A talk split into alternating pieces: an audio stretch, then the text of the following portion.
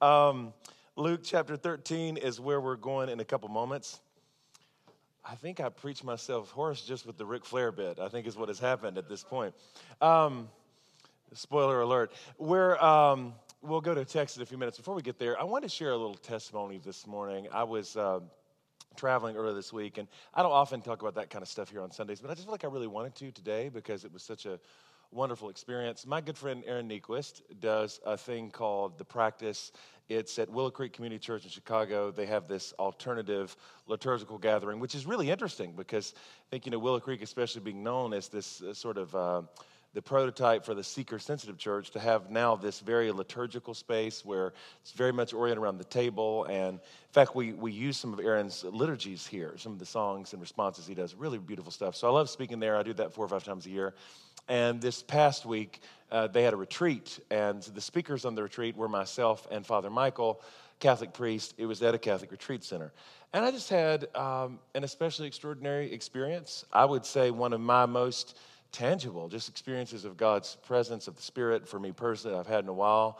Part of what was beautiful about it to me is roughly half of the folks who attended that retreat were people that come from backgrounds like so many of us here that are either coming from some kind of evangelical, Pentecostal, charismatic background, where some of those practices and that kind of orientation around the table is somewhat new, and f- trying to find ways to integrate these things. So, Monday night in particular, I just really feel like God gave me a word for them from a text that's ministered to me a lot in the last couple years, but I kind of heard it in a different way. It's from Acts 27, where Paul's about to have the shipwreck and he gives this warning or the encouragement rather really you know the storm's going to come we're going to lose the boat god will protect you you're not going to lose your lives. But he says before the storm comes you need to eat or you'll be too weak to survive. So everybody eats. And interestingly enough there acts 27 uses very eucharistic language. Could have a lot of fun with that because he's on a, a boat with Romans. But at any rate, it talks about how he like he, he broke the bread and he ate and he gave thanks. This is the way that in Luke's language, in Luke and Acts, it always cues up for the Eucharist. So anyway, they eat. And I just I really feel like God gave me this word that so many people were there like are, are trying to sort out what within their tradition, how do we relate to Eucharist and how do we come to the table and how do we in, involve all these practices, which inevitably means a lot of like red tape and a lot of like trying to wrestle through things with denominations, which I think is great. But just feel like I need to encourage them like this hunger that God has given you for the Eucharist, this hunger for the body and blood of Jesus is good. God has placed it in you. And while you're trying to work out the details, that's awesome. But in the meantime, you need to eat. So go somewhere. If that's not at your local church, support and be faithful, but sneak a few times uh, a year when you need to to a church across town where you can come to the table and be fed. We have this beautiful service. So I just thought there was something so ironic and wonderful about me as a self proclaimed hillbilly Pentecostal preaching a sermon about the Eucharistic table. We lead into that time, and then I go right from that, joining everybody else in line for Father Michael to lay hands on me, anoint me with oil, pray over me. And I had, I don't want to like overdo it, but I really had this like jolt in all that. It was like, kind of old time Pentecostal, like he laid hands on me. I was like, what just happened to me? And I thought, what a strange and wonderful time, right? You know, that like hillbilly Pentecostals talk about the Eucharist and then can be laid hands on by Catholic priest and the Holy Spirit be poured out on me. That is a great, great experience. And I just, I just really believe this is part of what God's doing in this time, you know, that the prayer of Jesus in John 17 is being fulfilled, that we might be one as the Father and Jesus are one. And we know this has to happen for the end to come. I, I just, it's an exciting time to be alive. Amen. That's my little testimony. That, and also that I'm glad today to be saved, sanctified, filled with the sweet Holy Ghost on my way to heaven. I don't know about you, but I got a made up mind. Nobody else understands my, they don't understand my testimony, Cody. You understand. Cody understands my testimony. That's where I come from. We're going to uh, a, a, text, speaking of testimonies, that I really love because I also had a, a, something worth testifying about with this text. I love to preach through the lectionary because I feel like it places me under the submission. I have to submit to text that I wouldn't otherwise choose. And true story, a few weeks ago, I saw this Sunday coming and was wrestling with it already. And I read the gospel text, especially in Lent, I want to preach only the gospel text. And honestly, I read it and I was like, oh, shoot. Like, well, I'm going to deviate from the lectionary text that day because I, I, I got nothing about this. Like, we'll just skip that. I'm sure the Holy Spirit has something else. But instead, thankfully, I sat with it for a while. I would say probably a good two or three hours, actually, and finally really felt like something emerged, which to me just said something about the value of this process and what a lot of us are doing in Lent. You do these things that feel random and you read texts that may not come alive to you at all, but you sit there long enough and we create that kind of space and God's able to bring something to us. So, anyway, with that in view, Luke chapter 13 is where we're going. Stand with me, if you would, since we are reading from the Gospels. And just as we're kind of recalibrating for that text, just uh, to set the stage a bit, this is a moment uh, where I think, uh, for Jesus, that I think is very much like the moment we're living in right now, where there's a great deal of fear and anxiety in the atmosphere, palpable sense of dread at this point in Luke. Things have been going well as Jesus has been preaching and teaching and healing people, but we're starting to see the storm clouds gather, that this is not going to end well. Uh, the resistance is coming. Uh, people now are beginning to oppose the message of Jesus. We're watching all of this start to shift by the time we get to Luke chapter 13 and begin with verse 31. At that very hour, some Pharisees came to Jesus and they said to him, Get away from here, for Herod wants to kill you. Already plots are being conceived. He said to them, Go and tell that fox for me, Listen, I am casting out demons and performing cures today and tomorrow and on the third day I finish my work. Yet today, tomorrow, and the next day I must be on my way, because it is impossible for a prophet to be killed outside of Jerusalem. Jerusalem, Jerusalem, the city that kills the prophets and stones those who are sent to it. How often have I desired to gather your children together as a hen gathers her brood under her wings, and yet you were not willing. See, your house is left to you. And I tell you, you will not see me until the time comes when you say, Blessed is the one who comes in the name of the Lord. Would you pray with me? Lord, uh, I am again arrested by this image all over because it's so different from so many of the images that I have of you as God as the mother hen who longs to gather the chicks underneath her wings knowing that we will scatter, knowing that we will reject you, and yet you put yourself out there anyway, yet you take the risk to love us in such a vulnerable way, yet you expose yourself to us, yet you expose your heart to us.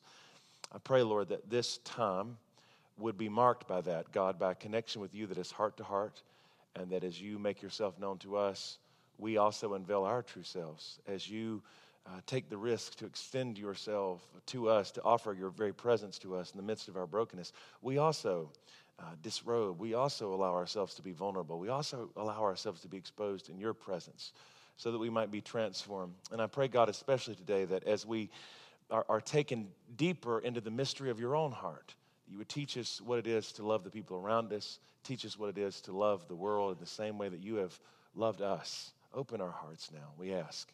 In the name of the Father, the Son, and the Holy Spirit. Amen. You can grab a seat. This is a very different image of God. It is a maternal image. Jesus often offers surprising images us for the heart of, for the heart of God. A maternal image. It is an image of the mother hen who would do anything to protect her chicks. She vulnerably extends her wings. She opens herself up and yet they continue to run. This gives us an image for the heart of God broken for his people. The same kind of image that we get in the book of Hosea, for example, where God tells Hosea, Let me let you taste a little bit of what it's like to be me. And essentially, what he really wants to say is, Let me let you know a little bit about what it's like to be me loving you.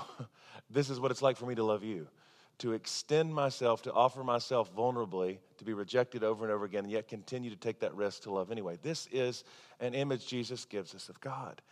And for me, there's something especially striking about this that this is the response of Jesus in a time where there is so much fear and it would seem to be so much reason to be afraid. Surely the disciples don't want to hear Jesus talking like this. When you hear that Herod is making plots, when you hear the bad guys are out to get you, you don't want to hear Jesus talking about his death. You don't want to hear Jesus giving this kind of image that might even be seen as a kind of weakness that of, of God extending wing, his wings while the chicks are scattering. We want an image of strength here. We want God to tell us that we're going to be okay, that everything's fine, that there's nothing to worry about. Nobody's really going to do us any harm. We want to be told that we're going to be safe, that we're going to be protected, that God is going to protect us. So I'm thinking about this, and I know this is so random, but it's how my head works, right? So this week, I watched a particular political speech, and it was the kind of speech where everybody was really going and the crowd was like really electric. And in the way that politicians do in the season, making lots of big promises. We're going to do this, and we're going to do that, and we're going to get the bad guys, and I'm going to keep you safe, and like all of these things. And somehow, as I'm listening to this, there was just something about the cadence and tone that reminded me, this super weird, but it reminded me of the nature boy Ric Flair. I don't know how much you guys know about the nature boy Ric Flair in Tulsa, Oklahoma. Uh, Ric Flair is the greatest export of Charlotte, North Carolina, ever in history. He is the greatest thing to ever happen in Charlotte. Charlotte is home for the Nature Boy even now. In fact, true story, uh, back in my hometown, I used to get my hair cut at the same salon as Ric Flair. He does come in in his late 60s now and get that hair bleached every two weeks. I mean, I would get so excited when I would see him there. I would see him at the local deli. A couple times I would call people and like have Ric Flair leave them messages and stuff. I would get so, so excited because I was a lifelong fan of professional wrestling. And Ric Flair is, in my opinion, the greatest wrestler of all time. If, if you've ever seen The Nature Boy, you, like nobody, just nobody has swagger like that. Nobody has style like that. Wear like the glitzy robes and yet, Ric Flair, right? I mean, he is the limousine riding, jet flying, wheeling, dealing, kiss stealing. He's the nature boy. And one of the things I love most about Ric Flair, like one of the things I love most, it wasn't just what he did in the ring. Ric Flair could just, nobody talked like Ric Flair. Like, nobody had that like in an interview. And all, like, so I'm listening to this political speech, and all of a sudden, like, I'm hearing Ric Flair channel this somehow. And it starts to collapse in my mind. And I'm wanting to, so I'm, I'm, I'm hearing Ric Flair in this moment. And the nature boy is saying, whether you like it or whether you don't, whoa! Four horsemen. Learn to love it because it's the best thing that's happening in wrestling today whoa, and then he would strut. And I'm seeing this in my mind. And I'm hearing the nature boy say, Space Mountain may be the oldest ride in the park, whoa, but it's still got the longest line, whoa. And like I'm just, it just felt so good. And I'm like, give me that. Give me the nature boy. Tell me when the bad guys come, the four horsemen are going to meet them at the gate. See, it's a prophetic figure. It's the four horsemen of the apocalypse. that when Herod comes, we're going to put him in the figure four leg lock. This is what I want from Jesus here. No talk of mother hens gathering chicks underneath his wings. Give me some, I want somebody to get smacked down here. That's what I'm looking for. And yet, Jesus offers no reassurance. He does not say that there's no reason to be afraid. He does not say that God is necessarily going to protect us. Can I connect with Chris Green's amazing message from last week? Because God is not in control, God is sovereign. Doesn't mean bad things won't happen. Uh, absolutely might. Sometimes they must. Sometimes the road will only get darker. And yet, the image that we get of God here is of the one who continues to extend himself, the God who continues to put his heart out there, knowing good and well he'll be rejected weeps over Jerusalem, mourns over Jerusalem, laments, How long I have longed, I have desired to gather you up under my wings, but you were not willing. That is the, for me, just the ultimate picture of who God is and what God is like. He's willing to do absolutely anything to get his sons and daughters home, except coerce us. He will do anything but force us. Isn't that surely at least part of the message of the cross? Is that God would do anything to draw us close to himself but not make us. So instead of forcing us, God lays down his great power in a way that draws us close. Part of what's disruptive for me about reading that in Lent, you know, we set this series up. The reason it's called The Way of the Cross is that we wanted the focus to be on this idea that Lent is not just about reflecting on what God did for us through Jesus on the cross, as in Jesus died for me. We believe that that's true. But there's this other part of that message that the same one who died for us on the cross now looks at us and says, Take up your own cross and follow me. Which is why a political rally for Jesus would never work great, because this is never going to be a good stump speech. Take up your cross. Who wants to hear that? This is not the kind of talk that we want to hear. And yet, it's the way of the kingdom. The way of the kingdom is the way of the cross. And it always means that it will end up with our, we will end up with our arms outstretched. It means our own chest will be exposed. We will be laid bare in some way. Barbara Brown Taylor I think is one of our great preachers, has this amazing, amazing passage about this text where she writes Jesus won't be king of the jungle in this or any other story. What he will be is a mother hen who stands between the chicks and those who mean to do them harm. She has no fangs, no claws, no rippling muscles. All she has is her willingness to shield her babies with her own body. If the fox wants them, he will have to kill her first, which he does, as it turns out. He slides up on her one night in the yard while all the babies are asleep. When her cry awakens them, they scatter. She dies the next day where both foxes and chickens can see her, wings spread, breast exposed, without a single chick beneath her feathers. It breaks her heart, but it does not change a thing. If you mean what you say, this is how you stand. Isn't that extraordinary? This is how love stands. This is how God stands. Arms stretched open. If you've ever loved anybody truly, you know that all love ultimately leads to a cross. It's the only place love can take you, is to your own crucifixion. Inevitably, it means that you're going to get your heart broken. Um, I, I, I think, again, there's just something vulnerable about love itself. Loving anybody or anything that means, almost entails, that you have to get hurt. So it's not a question of if, it's a question, it's a question of when. And I think that's true for any relationship. If you're wondering whether or not you're ever going to come for a moment where the people that you love the most are going to profoundly disappoint you, where you're going to feel let down, maybe even betrayed, I promise you, it will happen if it hasn't happened already. Because it's the nature of, of all human relationships. We lay ourselves bare, we make ourselves vulnerable. Inevitably, we get let down. And yet, there's something about that experience, I think, that's so important for us because it is precisely that heartbreak that pushes us deeper into the heart of God, that teaches us what it is to identify with the way that God loves us. And that's the really stinging part, right? Is that we always find out this is what it feels like for God to love us. This is what it feels like for God to love me, to continue to put himself out there over and over again. Knowing I'm going to reject, knowing I'm going to be finicky, knowing I'm going to do my own thing, and yet he continues to, to make himself vulnerable over and over again. Lent is about this time where we're journeying with Jesus.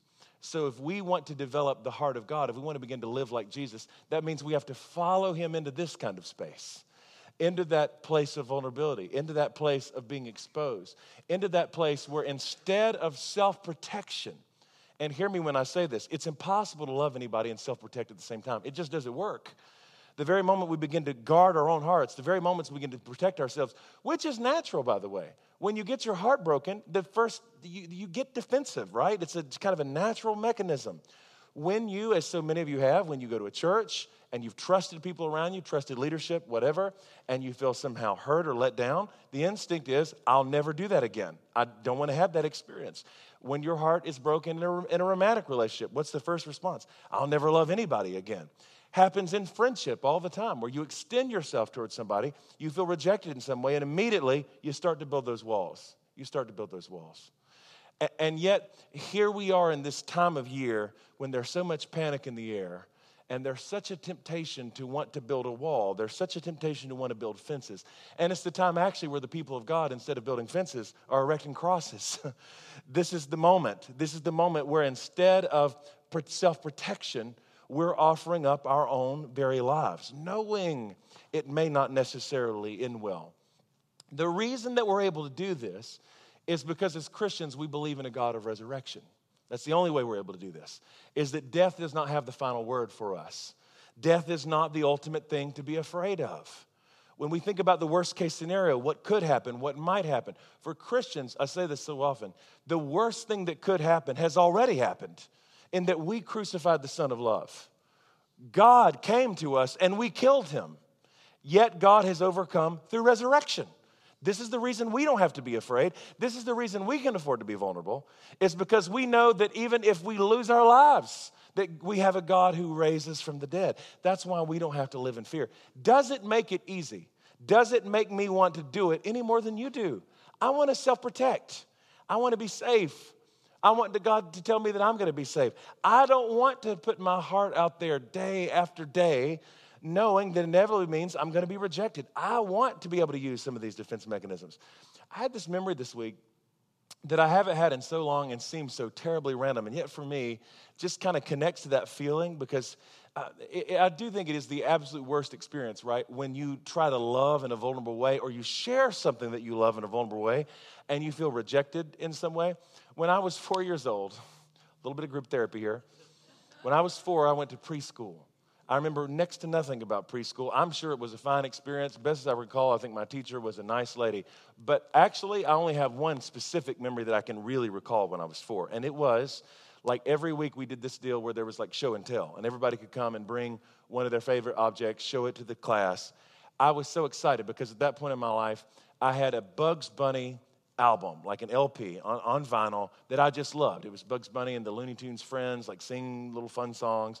I was so excited to share my favorite record with the class. So I brought it, and I knew that in the liturgy of preschool, that show and tell came right after the sing along time. So, like during sing along, I was barely paying attention, barely singing the song because I just couldn't wait for that moment where I could shoot it in my hand and say, Can we play my Bugs Bunny? So, I was on standby for this. So, we're singing the song first verse, chorus, second verse, chorus. I thought the song was over. And because I was so excited, I threw my hand up and I immediately blurted out, Hey, can, can we listen to my Bugs Bunny record now? And at the same time that I do that, she starts to lead everybody into like the third verse. And then, every, and then everybody stops singing and just looks at me and it gets quiet and awkward. I, I can't believe how still this gets right now when I remember, like I can enter that moment fully. I'm four years old. She looks around the room real slowly, like pans all over the room. Boys and girls, did you hear that? Jonathan Martin wants to know if we can listen to his Bugs Bunny record right in the middle of our song. And then she looks at me and says, Absolutely no. Hold me, someone, please. This is why Pastor Brent, this is why I'm in therapy with Brent right now. It was just for things like this. It is so weird to me that that is the only thing I can remember about preschool. Like, I mean, and I know that's not especially awful, but for me, like, that's the rate. Thank you so much. Thank you so much for that, guys. Very tender place still. It's so weird for me how much that that's just how, like, our memory works in general. And I, I, I'd like to think that I operate in a healthier place now than I ever have in this category. But it's still true to a point. 99 people can tell me that a sermon was awesome, and one person says something critical or ugly. Oh, you know what I'm going to be thinking about till three o'clock in the morning? Oh, it's going to keep me up late at night, and I'm going to think about that one person. I'm going to think about that one remark, and I'll stew about it over. This is the healthy version of me that only lasts one night. Like it's it's so weird to me how that works. That any moment where we feel like we put ourselves out there and somehow feels rejected, like that's the thing that you remember. And what we're learning physiologically is that we don't just remember these things in our mind, our bodies actually store that information. Like we actually, we actually remember these things on a cellular level. So the next time there's an opportunity to really put ourselves out there, the next time that there's an opportunity to step out of the vulnerability of love and share something that's within us, like I want to share my Bugs Bunny record, we know that no might come. So I think I'll just sit here. I think I'll just not raise my hand. I think I'll just go on about my business. And every time we're hurt, that is the instinct. Let's just wall up. Let's just self protect in some way, which seems like it'd be smarter, right? It seems like somehow we could keep ourselves safe. Part of the issue, though, I don't think I've said this in other services, is that unfortunately it just doesn't work. no matter how much you try to self protect, the fox is still going to come regardless. You can't really protect yourself. But what happens, though, is that in the same way that we shut ourselves off from giving ourselves away in this regard, from exposing our heart in this way, we also shut off from being able to receive the love of God and being able to receive the grace of God in our lives. It just makes everything worse. So instead of setting us free somehow, we just get all the more bound up. Part of what I think we need to focus on, especially during this season of Lent, is what would it look like for us? To begin to love the people around us in the same way that Jesus loves us. As we see Jesus weeping, as we see him lamenting over Jerusalem, yet still the image is how long, how much I want to gather you. The wings are still spread out, chest exposed. What would it look like for us to love the people around us in that way? What would it look like for us to create space to do this, even though we know inevitably it means that we very likely will get hurt? It's not a question of if, just a question of when. Part of what for me is so striking about this, though, is that it is precisely this image of the hen, the maternal image of God here, who extends himself in this way that actually reveals to us the strength of God. This is what the power of God looks like. That's part of what for me is so weird about the power of God is that it always calls into question every other form of power. It doesn't look like the power of the world. It, it, it's not what the world would call power at all. No wonder, again, this doesn't go over well for a campaign speech. I keep thinking about Revelation in particular, and I do love the book of Revelation these days. I didn't used to, and it means so much to me now. At some point, I'm going to follow through on my thread and teach about Revelation at length here because I just uh, I see it so differently now. But part of you know in Revelation we get this very what would seem to be different image of God. In fact, it would seem to be diametrically opposed. If the image of God in Luke 13 is the mother hen who spreads out her wings to gather the chicks, even though they continue to run and they continue to scatter, Revelation, we get this image of Jesus as the lion of the tribe of Judah. Especially in a fearful time, that's the image of God I want. I want to anchor down on that one. I want the lion of the tribe of Judah who is like, roar. Just the way lions sound. I, and I was going for it that time too. Roar. like I want the lion who's going to pounce and who's going to devour and going to, you know, protect. Like that's a wonderful image, right? This the strength of God. And yet, even in Revelation, we only make it a few verses before even that image is kind of flipped upside down because what it actually says is that John hears a voice that says, Behold the lion of the tribe of Judah. Then he turns and looks, and what he sees is not a lion at all. What he sees is a lamb standing as if slain. That's what the strength of God looks like. That's what the lion like power of God, that's how the lion like power of God is expressed, is through the crucified lamb. And part of what will change your reading of Revelation forever is if you come to see this. I know there's a lot of violent imagery there, but continually, this is the point that's made over and over again through a series of different scenes. God overcomes the forces of death, hell, and the grave through God's own sacrifice. Through it is the lamb that is slain is the lamb that conquers. The lamb that overcomes, does it overcome despite his death? Does it overcome despite the crucifixion? But precisely through it. I don't know how to make sense of that. But Paul tells us the same thing that it's through the crucifixion of Jesus that the forces of sin and death are actually dethroned. That is where the principalities and powers are exposed, is through the death of Jesus. We can't understand how that works. How is it that love conquers through sacrifice? How is it that God wins, love wins, not through the lion that comes to savage and destroy, but through God laying him on his own self bare, through his own death, through his own sacrifice. This is how love conquers in the book of Revelation. I'm convinced this is how love conquers now. It's the way of the kingdom, it's the way of the cross. What that means is we have to let go. We have to stop clinging on to our own lives. We have to stop preserving. We have to stop protecting. This is what Jesus meant precisely when he tells us that if any that if we want to lose, that we want to find life, rather, we have to lose it. We lose life in order to find it. We loosen our grip.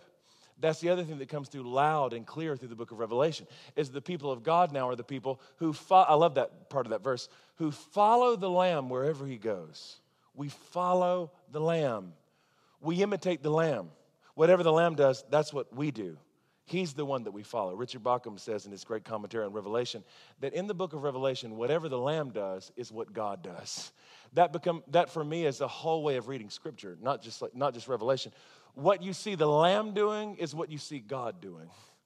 If you want to know what God's doing in the world, don't look for some spectacular display of divine power where do you see sac- sacrifice? Where do you see self sacrificial, self emptying love? Where do you see someone laying their own life on the line for the sake of someone else? That's always what God is doing. That's always how God is breaking in. And we are called to follow him. I think we have that verse from Revelation 12. They overcame him by the blood of the Lamb and by the word of their testimony and did not love their own lives even unto death not loving their own lives even unto death, not clinging to their own lives, not building walls, not building fences, not self protecting, But offering ourselves, putting ourselves out there, knowing good and well it means that we're inevitably going to get hurt. We don't really love anybody that we don't give permission to hurt us. That is just the really bad news. There is nobody in my life that I love that doesn't have permission to hurt me. Do you hear what I'm saying? If they're not able to hurt me, then I'm not I'm not vulnerable yet enough to really love them.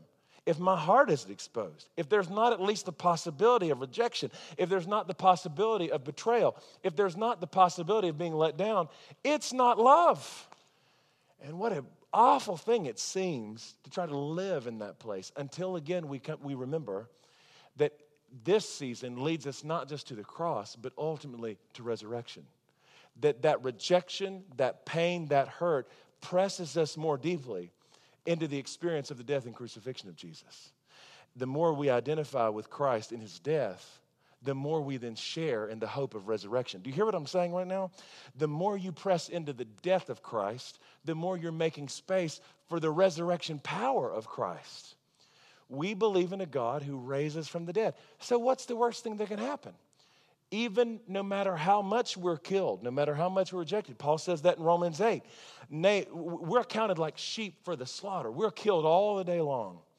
And yet, the reason that we can face these powers without fear is because we know that God resurrects us from the dead. In the meantime, we have to go the way of the cross.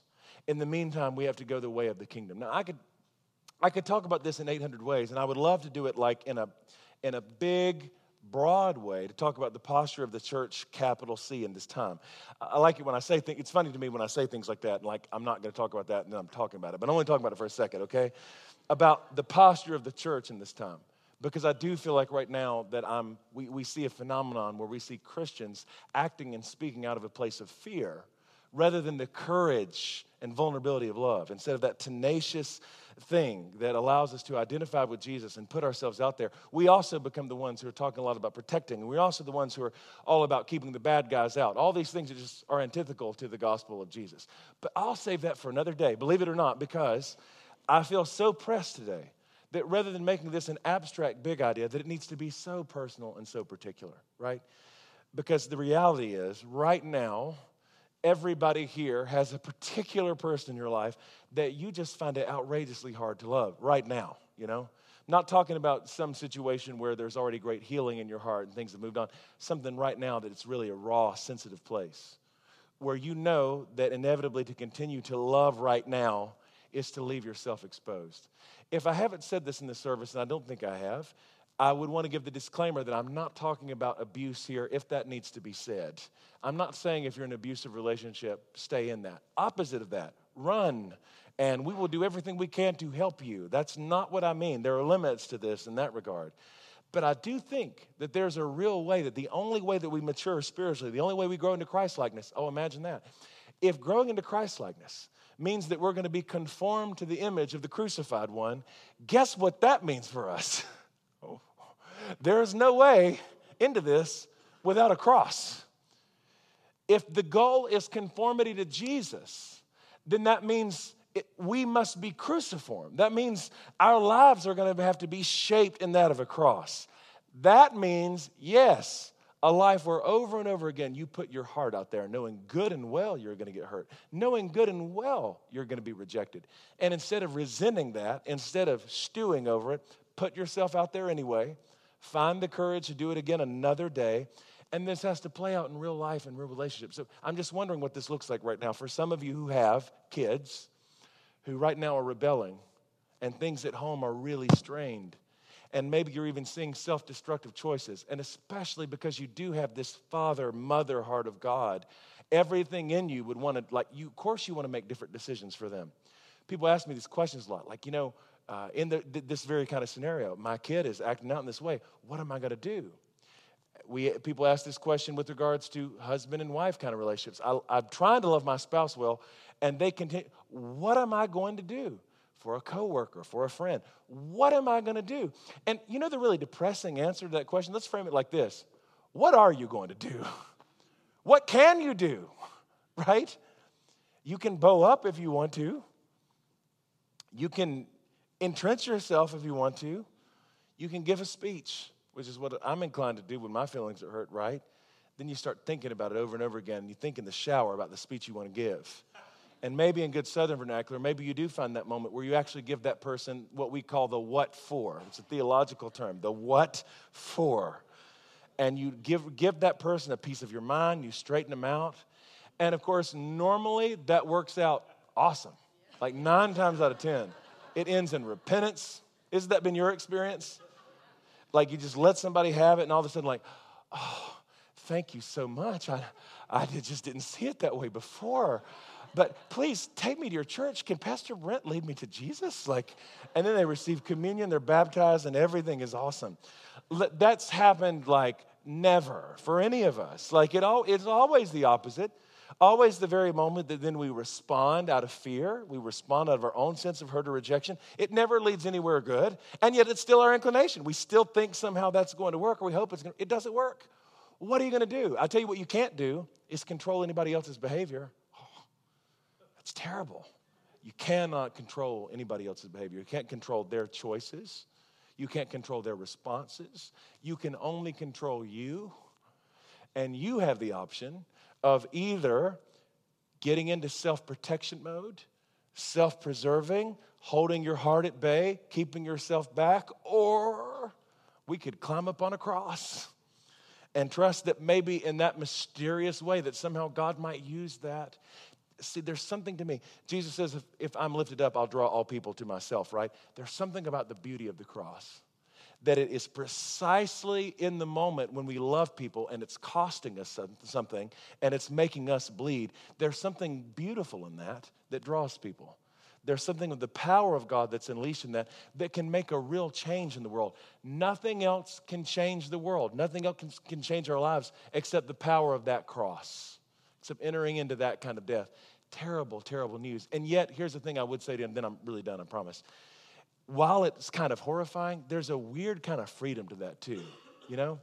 Because so long as we're clinging on to life and we're kind of posturing like this, this has been my experience at least. When I'm clinging on to things, then the very moment, because again, the fox is going to come, the attack is going to come regardless. When something starts to get pried out of my hands, oh, every every inch hurts, doesn't it? Like each finger, and I'm like resisting. And yet, when you learn to live open-handed, and you're not surprised when you're rejected. You're not surprised when you're hurt. You're not clinging on to life. It's amazing how those things don't have the same power over you anymore. And that's part of what I feel like I need to say. I don't think I've said it that way in any service. Is that some of this, I, I, this isn't just about loving the world well. I'm appealing to you for the sake of your own freedom. That until you come to live in that open handed, open hearted kind of way, you can't be free. So long as you're clinging on and, and trying to self protect in some way, you're not free. And the very people that you're trying to protect yourself from, you're actually giving them power over you that they're not supposed to have. When we learn to live open hearted and open handed, that's when we're able to operate in the liberty of the Spirit to where things can happen in any number of directions. But we trust the God of resurrection ultimately to make things right knowing the results just aren't up to us. Stand with me, if you would. Again, understanding why this is not good political talk. At Jesus' stump speech, nobody walks away and says, I tell you, that Jesus, he, he really makes a lot of sense. it's always the opposite. What is that?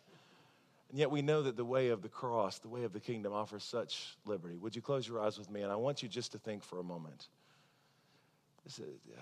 just to go on a um, hopefully a spirit led journey here for just a second, just to be open to whoever, whatever the situation. I want to keep it on whoever, whoever the Holy Spirit brings to your mind right now that you're just having a really hard time loving because you, from experience now, know that when you love in this way, when you make yourself exposed in this way, inevitably it means you get hurt. And everything in you right now wants to uh, protect self. Everything in your heart right now wants to erect a wall or a fence, try to keep that out. I want to open you to the possibility that it may be precisely that person where even the thought of them right now means that your heart is pricked. Even the thought of that person right now means there's a kind of pain, a sensitivity there. That's exactly where the Holy Spirit wants to work. That's exactly where the Spirit is calling you to be tender So, Lord, right now we take those people and those situations and we bring them in to the light of your presence, knowing we are not capable of loving in the way that you love us unless somehow you love through us, unless somehow we become a vessel of your love. All we want to do is hide and protect. All we want to do is guard ourselves. All we want to do is find some way to not get hurt again. And yet we hear you, Spirit, calling us once again to the edge, calling us again right out into that place where inevitably um, the wind is going to come, inevitably the, the fox will come, the attackers will come. We know it's going to mean pain, and yet we also know somehow this way of the cross is the way of resurrection, too. So teach us how to not protect ourselves. Teach us how to not guard our hearts. Teach us how to not control people and to trust you with outcome. Teach us how to love the way that you love us. Press us deeper into your own heart, Father. We ask this in the strong name of Jesus. Thanks for listening to this message from Sanctuary Church. If you're in the Tulsa area, we invite you to attend one of our weekend services on Sundays at 8:30 a.m., 10 a.m., or 11:30 a.m. If you would like more information about who we are and what we're about, or to partner financially with what God is doing through Sanctuary, you can go to our website at sanctuarytulsa.com. You can also download our mobile app from the App Store and Google Play. We hope you'll join us next week. Grace and peace.